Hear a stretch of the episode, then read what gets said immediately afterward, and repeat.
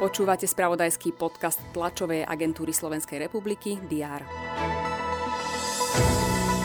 Svet prestáva trápiť COVID, začína ho však mátať to, čo ešte môže vzísť zo situácie na východe Ukrajiny.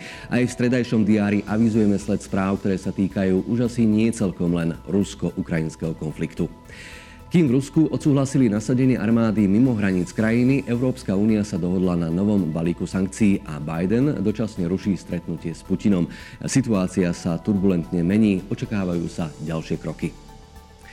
Situáciou na Ukrajine sa zaoberá aj vláda. Téma bude určite rezonovať aj na dnešnom rokovaní kabinetu. Vo svojom oficiálnom programe má vláda prebrať viacero noviel. Týkajú sa zmien v polícii, ale takisto aj sprísnenia pravidel pri organizovaní a účasti na rizikových športových podujatiach.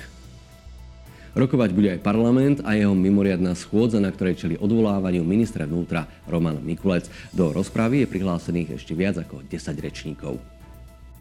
Slovensko čakajú na jeseň komunálne voľby, voľby do krajských samozpráv. Pomaly sa začínajú zverejňovať nové alebo potvrdzovať očakávané kandidatúry. Uvidíme, do ktorej skupiny sa zradí ohlásená tlačová konferencia v Banskej Bystrici. O kandidatúre na predsedu Bansko-Bystrického samozprávneho kraja budú hovoriť súčasný šéf krajskej samozprávy v pokročilom veku Jan Unter a tiež jeho syn Ondrej, ktorý je v súčasnosti podpredsedom kraja športovom spravodajstve sa budeme venovať najmä ligovým kolám kolektívnych športov. Večer pokračuje Liga majstrov s ďalšími zápasmi 8 finálového kola. Benfica Lisabon hrá proti Ajaxu Amsterdam a Los Colchoneros z Atletika Madrid privítajú Diablov z Manchesteru United. Prežite pekný a pokojný deň. O všetkom dôležitom vás počas neho budeme informovať v správach TASR na portáloch Teraz.sk a TASR TV.